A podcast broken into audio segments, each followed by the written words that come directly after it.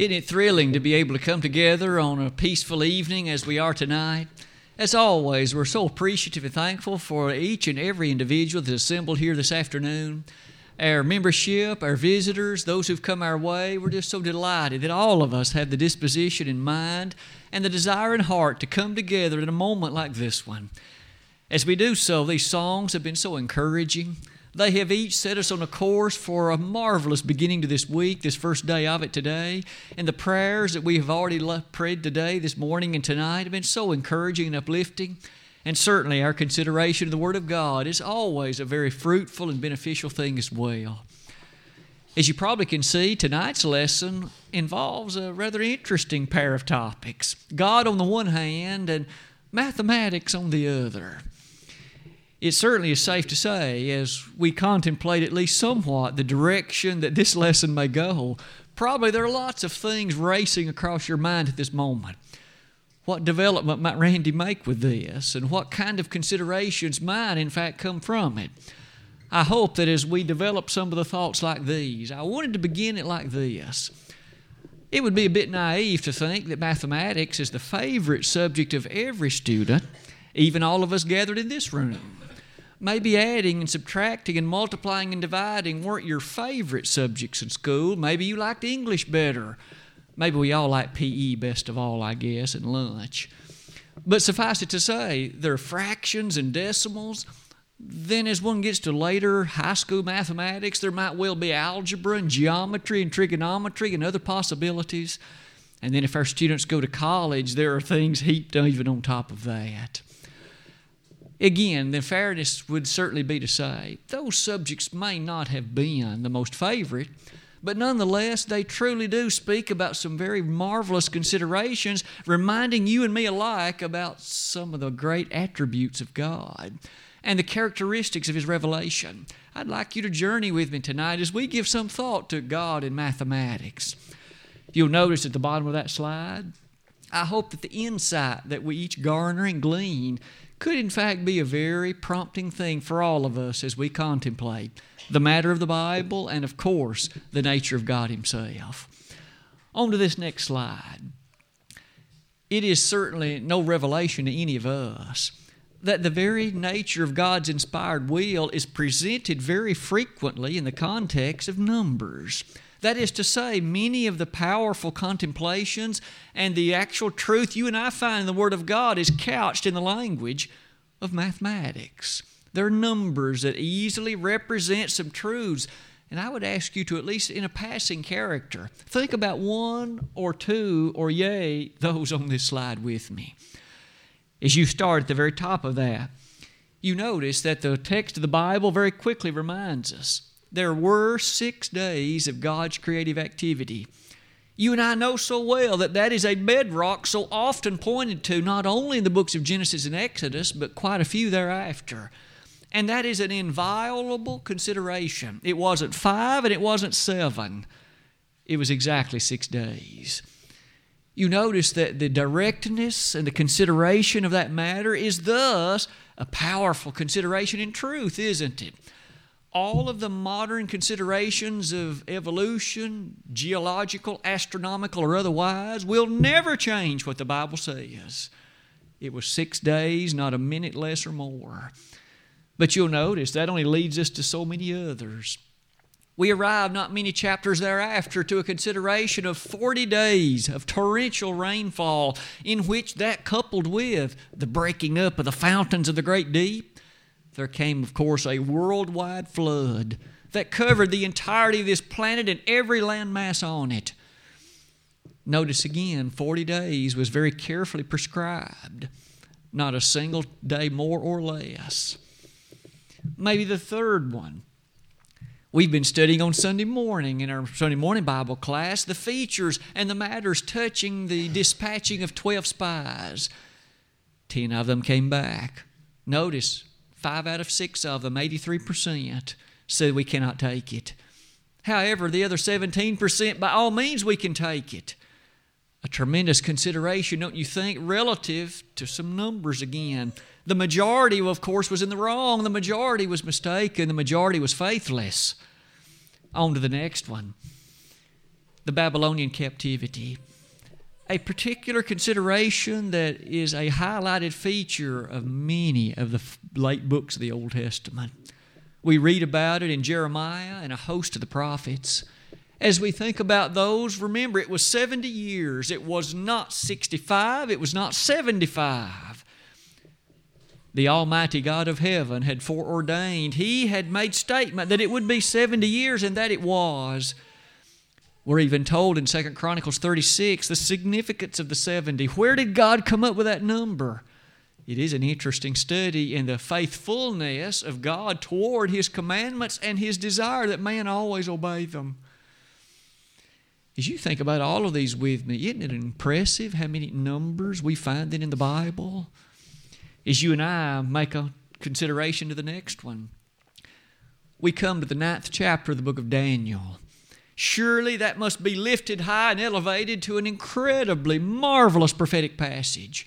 In fact, that is the single most carefully written passage reminding those of that day exactly when the Messiah was going to come. They knew precisely from the time that the rebuilding of Jerusalem was to begin, it was to number 69 and a half days. All they had to do was count forward the understanding of what those days represented. They would know exactly when the Messiah would be born and the time frame of his work. And Jesus the Christ came in exactly when Daniel said he would. He lived exactly as long as Daniel said he would. And he carried forth the great efforts and labor of mediation between God and man, just as Daniel said he would. Numbers. What about the next one? Aren't all of us from the time we first encounter until the time we pass from this life into the scenes, the one after this one. Aren't we all impressed with the uniqueness and the oneness of God's system? There is one body. Ephesians 4, verse 4. And he goes on as if that isn't itself impressive enough to say that there's one hope and one Spirit and one Lord and one faith and one baptism and one God. There is but one of all of them.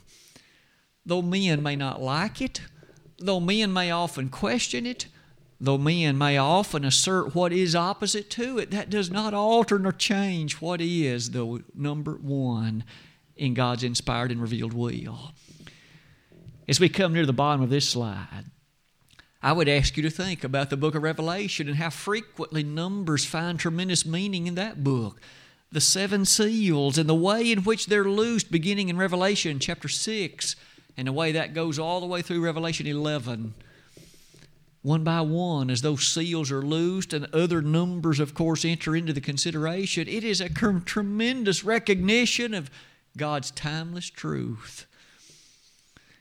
I thought at the bottom we might just appreciate some quick observations about various numbers in the Bible. Our youngsters begin at an early age to know their numbers. They can count to five or perhaps to ten. And of course, as they mature and grow, they soon can count far higher than that. But have you ever pondered the basic, great things about those small numbers in the Bible? The number one, we just learned in Ephesians chapter 4 about one faith and one church and one baptism. What about the next number? There are two great biblical divisions two, the Old Testament and the New. And thus, it becomes an important thing for any individual to realize the distinction between those covenants.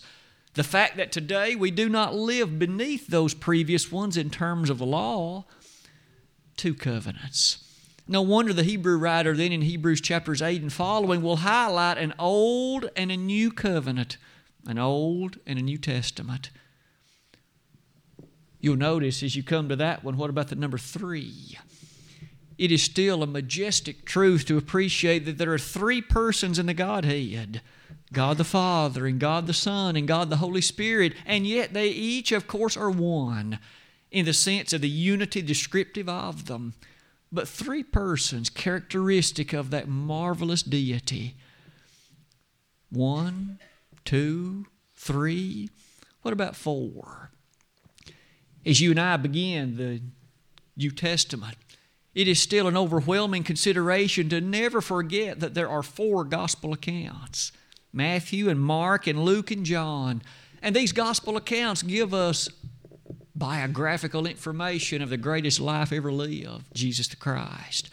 We learn about his teaching. We learn about his work. We learn the way he interacted with individuals. And of course, we learn that he went to the cross. And we learn that he was resurrected. And we learn, of course, that great gospel system that one life came to tell us about.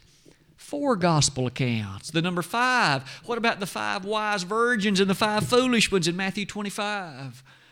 What a great recollection of the power of the number five and the importance of being amongst the wise and not amongst the foolish ones. The lesson, of course, was to be prepared and to live in such a way that one, of course, can end this life ready to go and be with the Lord forevermore. The number six, we've highlighted it already the six days of God's creative activity.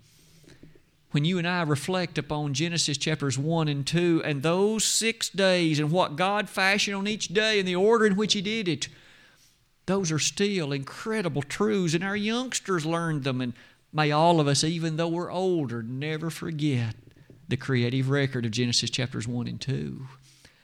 The number seven, we've highlighted it previously. In fact, I chose here to list the seven seals, but you know there are many other sevens in Revelation. The seven bowls and the seven vials and the seven spirits, just to name two others. When we think about those, might I ask, what about the number eight? Does anything in the Bible come to your mind as you reflect upon the occurrence of the number eight? I'm sure we could each, in just a matter of moments, quickly list some things. I chose this one eight things that God hates. We have in Proverbs chapter 6, seven of them listed. We notice in Malachi chapter 2, God hates another thing too, and that's divorce. Inappropriate divorce, one by one, these things that God hates, highlighting that it is not in accordance to His will, and how often He encourages thus the human family, to, in fact, stay clear of those activities that are not healthy for us and not in accordance to that which He has informed us about. Number nine, isn't it quick to recollect in Luke chapter 17 the nine lepers who did not return to say thank you? Jesus healed these, and only one of them came back. And wasn't it Jesus who said, Were there not ten cleansed? Where are the nine? The Lord was inquisitive even about the placement and the location of the nine. Where are they? Isn't that still a great lesson encouraging thanksgiving or at least an attitude of thankfulness in all of us? Finally, the number 10. The children of Israel, as you and I have been studying in Numbers, 10 occasions of rebelliousness, 10 occasions of their dissolution before God are mentioned. We can read about that in Numbers, of course, chapters 13 and following. When we think about the numbers, I stopped at 10. You might on your own see how many more 11 and 12. Some numbers are easy, some are more challenging. However, there are some numbers that are much bigger in some ways. I've listed one, we will add many others. I've always thought, and I'm sure you have as well, when God made observation about the numbers in His book, those numbers carried, of course, the record of inspiration. After Jesus was resurrected, he told Peter and the others to cast on one side of the boat, and they caught not just an arbitrary number of fish, 153 fish. I'm sure there's something very specific, something very interesting about that number maybe a mathematician could share with us about the group characteristics of a number like that one. That's perhaps a subject for a different time. Point is, the numbers in Scripture. What about the number of individuals on the vessel on which Paul was also riding as they were voyaging to Rome in Acts chapter 27? 276. The Bible gives you and me information relative to numbers like that, and it carries with it important, divinely provided information. The number of days that Ezekiel laid on one side 390. Ezekiel 4, verses 4 through 6. These numbers continue to be astounding as we never forget that God has couched His truth in terms of numbers. As we leave that slide, then, and seek to apply some lessons from all these numbers we find in the scriptures. I thought you might start with this slide with me. Moving from top to bottom on that slide. What purpose, what role does mathematics serve? Why do we encourage our youngsters to take math classes? Why, in fact, does the curriculum of our boards of education require that they take it? It isn't left to them as an option. In many cases, if it were, they probably wouldn't take it. But you and I know that it's for their benefit and for their well being. Because, among other things, some of these statements are now before us. Numbers have an incredible way of sharing with us the fact of truth. Consider it with me. 3 plus 2 is 5. It doesn't matter what I think about it, and it doesn't matter what you think about it. The sum of 2 and 3 is always and incontrovertibly the number 5. It is not to be seen or taken any other way. It's not left to subjective opinion. No consensus or discussion or conference of any kind will ever change it. It is truth. Now, there are those who may disagree with it. Someone might make the statement, two plus three, perhaps it's six, and the teacher no doubt would kindly say, I think you've multiplied and not added. The youngster is mistaken. The teacher would kindly attempt to correct so that he or she could understand the nature of the mistake. Maybe all those thoughts are reminding us that mathematics is used to contrive and to set before us the certainty with which this natural world that God has fashioned is set before us and made. That's one of the grand things today about the features concerning mathematics.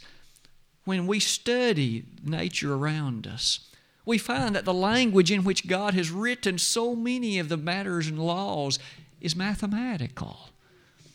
Case in point, when engineers want to build a bridge, they want to construct it with safety, of course, so that traffic and those that walk across it can do so without fear of it crumbling or falling. They use mathematics to describe the properties, the characteristics, the development, and the design, and that mathematics is in accord to the structure that God has embedded in this universe. What about electric circuitry? When those individuals manufacture cell phones. Maybe many of us have a cell phone.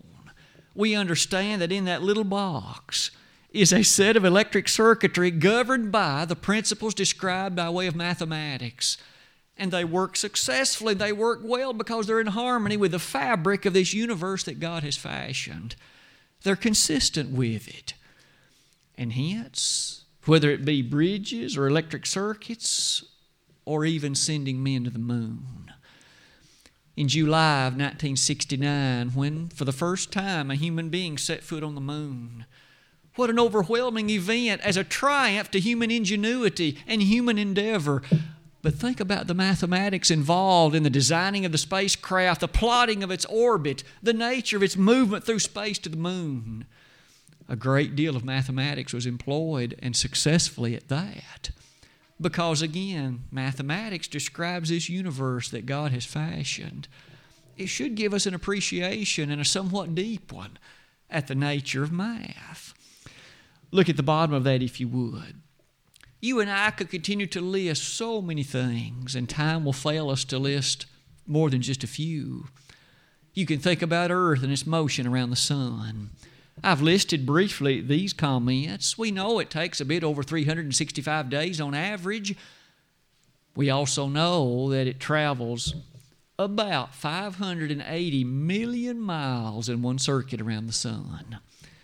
Our God orchestrated a universe, earth and its path and its motion, such that those are descriptive characteristics of that path. As you can see on this particular slide, you can ponder these possibilities. What if Earth's orbit were slightly different? What if it were a little bit closer to the sun? What if it were a little bit further away from the sun? It doesn't take too much difficulty to arrive at mathematical prediction that if it were much closer or much further away, either the temperature on the surface would be much hotter or much colder. But either way, the features of the surface would be far different it seems as if God designed very carefully the placement of this planet to make it inhabitable, Isaiah 45 18. To put it in a position such that life could not just exist, but thrive here. We don't live on some cold and barren and barely considerable kind of planet. Surely, in light of those things, we could think about the moon and the mathematics of it. I simply would like to share with you a picture. I mentioned a moment ago about the orbit of the Earth around the Sun. Here is one artist's rendition of it. You can easily appreciate that as we whirl our way through space, we do so following an orbit that God, through the mathematical laws we now understand, put in place. Maybe another picture is one that we can develop as we give thought to some of these ideas. The Bible frequently makes mention of certain things, certain groups, and certain entities, and the mathematics that go with them. I've just selected a very few. Quite often in the Old Testament, we read about the so called Pleiades. And it was in Amos 5, verse 8, for example, that the Old Testament writer especially made reference to this. But Amos wasn't the only one. Job made reference to them as well. But what is this Pleiades? Remember, this was an ancient time long before they had the telescopes and the modern kinds of optical systems like that that we have today. But you'll notice it was a group of seven stars, prominent at certain seasons of the year and easily recognizable, and the ancients even knew about them. Even the Bible writers referred to the Pleiades, these stars. Surely, as you think about them, you'll notice yet another thing is mentioned Orion. One more time, we find it in the Bible in Job 9, verse 9. Another group of stars. This group of stars, think about how far away they are. Joe read for us a moment ago the fact that God knows the name of every star. Think about the millions and millions of them that fill our galaxy, and yea, that fill the entirety of the universe, and yet God knows all of them by placement and by name. They're not foreign to Him, they're not beyond the capability of His knowledge. We in astronomy, of course, are so limited compared to what God would know. Whether you think about Orion or the Pleiades, may I submit to you that these considerations of math bring us to these matters at the bottom of the slide. I list these very briefly. Perhaps it would take us a little much afield to discuss them in detail, but I'd like you to just be impressed with them because they are a part of this universe and they are the way that God orchestrated it. One of the things that I try to teach to my students, or at least encourage them to keep in mind, is features touching these when one can utilize the laws of science, those are the handiwork of what God has done. Man didn't just invent these things, they are God's invention, and we've just figured them out. They are the very blueprint that God used to orchestrate His universe. Newton's laws of motion, three of them.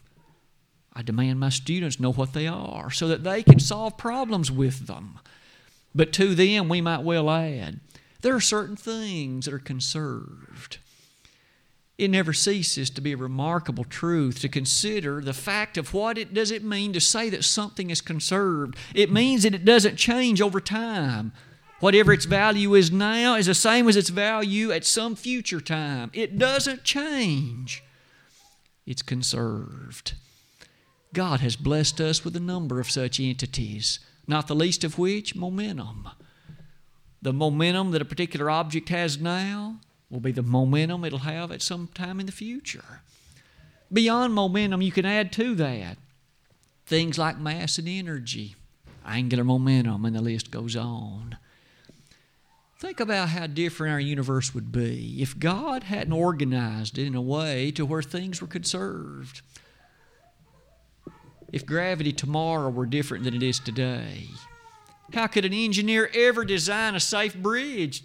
He wouldn't know tomorrow what kind of design to use.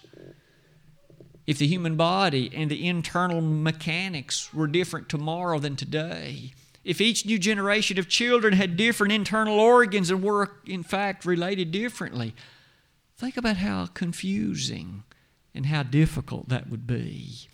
Medicine could not develop, these other sciences could not develop. But isn't it still remarkable that God not only has organized His universe in a way that's systematic and in a way that you and I can use equations to describe, but we can employ them to develop even greater insight into the universe itself? Surely, as you think about the bottom, mathematics can teach us something about the God that made all of this. If mathematics, among other things, highlights the nature of God's certainty, and the nature of the wonders that He has fashioned and made. Maybe we can look at a few more of these pictures. A moment ago, we referred to the Pleiades. There's a particular picture of the Pleiades, those stars. There's Orion. As you look at that at various seasons of the year, now surely this is a blown up little picture. You might have to look a little more with a greater degree of difficulty to see them.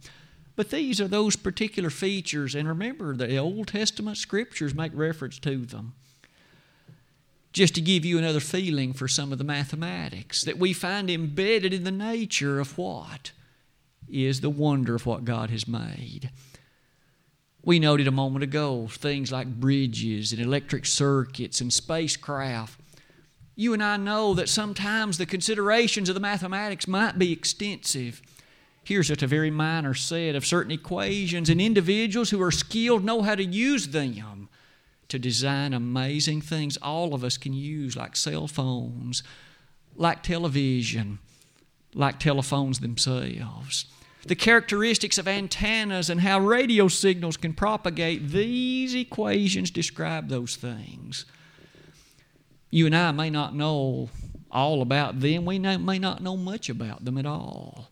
But can't we be thankful that the God of heaven has put in place a system, a universe in which recognized small relative equations can be used by the human family to design, develop, and invent tremendous things?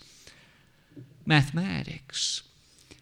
We hinted at this earlier in the lesson, but let's now develop it a bit more carefully one of the things about mathematics that's so very encouraging and so very impressive has to do, of course, with its relation to truth. You just can't argue with numbers.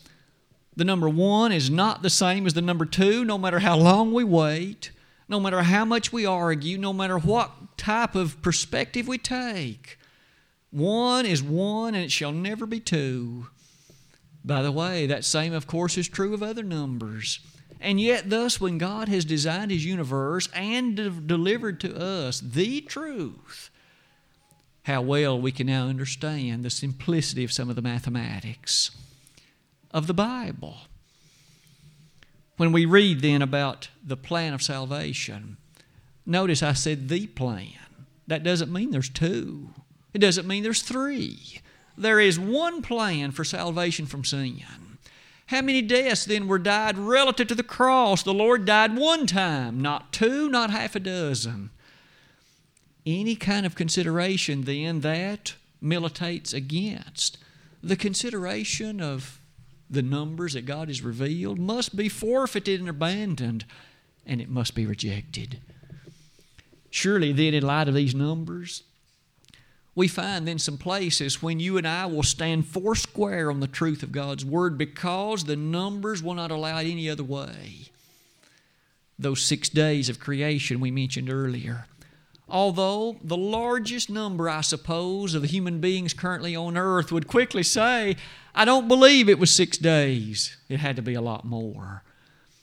We'll take our stand on six days because God said it. And that number is a clear pattern of what He has revealed. And it is not open for our discussion, and it is not open for our consideration and negotiation. It doesn't matter what science or anybody else says, truth is still truth. When you and I then think about mathematics, the truth that you and I see in the world about us should remind us about the truth we find inherent in the numbers of the Bible. For example, we noted earlier that 2 plus 3 is still 5. That means that when we encounter the numbers of Scripture, we appreciate the certainty and the truth housed in them. As you look at some of those next ones, you can quickly remember with me how many places, both Old and New Testament, that numbers presented something definite and God expected the human creation to respond. When He gave instructions to build the Ark of the Covenant, I would ask you to remember the dimensions God gave. Question Did He expect them to build that ark precisely how long and how wide and how tall that He said He did? And you and I know the answer is yes. How frequently did he punish individuals, sometimes with death, for their violation of and transgression to his commandment? The ark was supposed to be built, that ark of the covenant, precisely as God said. Noah's ark, back in Genesis chapter 6, God told him how long, how tall, and how wide to make it. Noah was expected to build it exactly as God said the church of today? Isn't it supposed to then be organized? Isn't it supposed to worship? Isn't it supposed to involve itself exactly according to the numbers and the other details God has given? And to ask that question is to answer it. We know that it's yes, isn't it? Maybe as we come near the bottom of that slide, the numbers by now you probably have thought of so many others. Whether it be the three days and three nights our Savior's in the tomb, whether it be the uniqueness and the exclusiveness of the pathway to the master acts 4:12 or whether it be the uniqueness of the church we need to always keep in mind the numbers of the bible. So far in the lesson this afternoon early this evening we've looked at god and mathematics and we have found that that mathematics testifies to a certainty and to a truth. And so it is in the bible that we find the certainty of God's revelation. And the numbers are a part of that, but they're often such a powerful part where you and I can easily see the simplicity and yet the certainty of it. Let me close the lesson then, if I might, by at least considering or asking you to consider with me the following. With a definiteness attached to numbers, we learned earlier that the sum of three and two is five.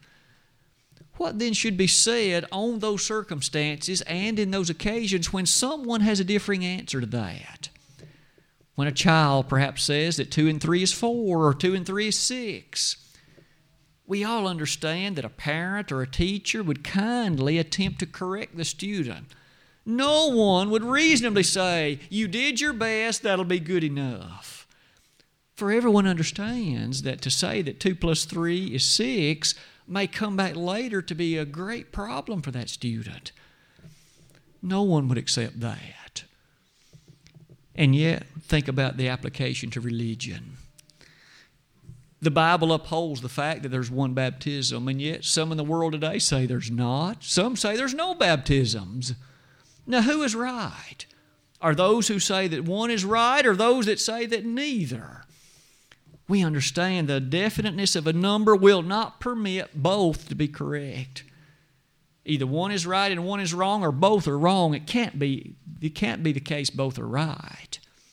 And you and I know that due to the definiteness with which God's will has been asserted, there is one baptism, for He said so. Ephesians 4 5. When you and I give thought to how sweet that kind of thought is, it helps us appreciate that God's Word is exactly what He intended it to be. And thus you and I must follow this pattern. Study to show thyself approved unto God, a workman that needeth not to be ashamed, rightly dividing the word of truth. To rightly divide it, to appreciate its numerical information and all the other information too. To close that slide and turn to the next one brings us basically to the last observation and to the conclusion of the lesson tonight. I would ask you to think one final time that there is one hope. And you and I look forward to that hope because in Colossians 1 5, that hope is identified as heaven. That's what we look for, that's what we long for, that's what we yearn for. To recognize that one hope. Tonight, do you have that one hope? Do I have it? You notice that the number one is attached to it. Living on this earth has a lot of blessings with it, but they pale in comparison to the one hope to which we long that hope of the sweet home of heaven after this one. Tonight, if you aren't a faithful Christian, let the numbers of the Bible urge and remind you to appreciate there is a definiteness to what God has said. It doesn't matter what you or I think, all that matters is our obeying what He has said. Probably the greatest single difficulty the world wrestles with is they want to negotiate with God, and He is in no position to negotiate. His will is certain. It is tried, to borrow the words of Proverbs 30, verses 5 and 6. That means it is certain and it is not changeable. Thus, have I obeyed it? Have you? And are you and I obeying it faithfully day by day? I hope the numbers we've studied tonight remind us of just how important the definiteness of the Bible is. The plan of salvation, then, is this it may sound rigid, but it's because it's what God has affirmed. Every single being that's accountable must believe Jesus to be the Son of God, John 8 24. Every accountable being must repent of his or her sins, commanded in Acts 2.38. Every accountable being must confess the name of Jesus as the Son of God, demanded in Romans 10, verses 9 and 10 and every being accountable in character must be baptized for the remission of sins. That's definite it's fixed, and it's not open to compromise. That commandment that you and I find in 1 Peter 3:21 leads us then to notice once an individual does this and begins that walk of Christian life, what to do if one becomes unfaithful, if one apostatizes. Thankfully, we know that answer. If sins of a public nature, make confession of them and beseech the prayers of faithful brethren to pray on your behalf. Tonight, we could help you in any of these ways. If tonight anyone will be subject to the gospel call of invitation, God in mathematics, the definite plan of God, may we appreciate and love it, and may we ever strive to live in harmony with it. If we could help anybody in your public response tonight, don't delay, but why not come while together we stand and while we sing?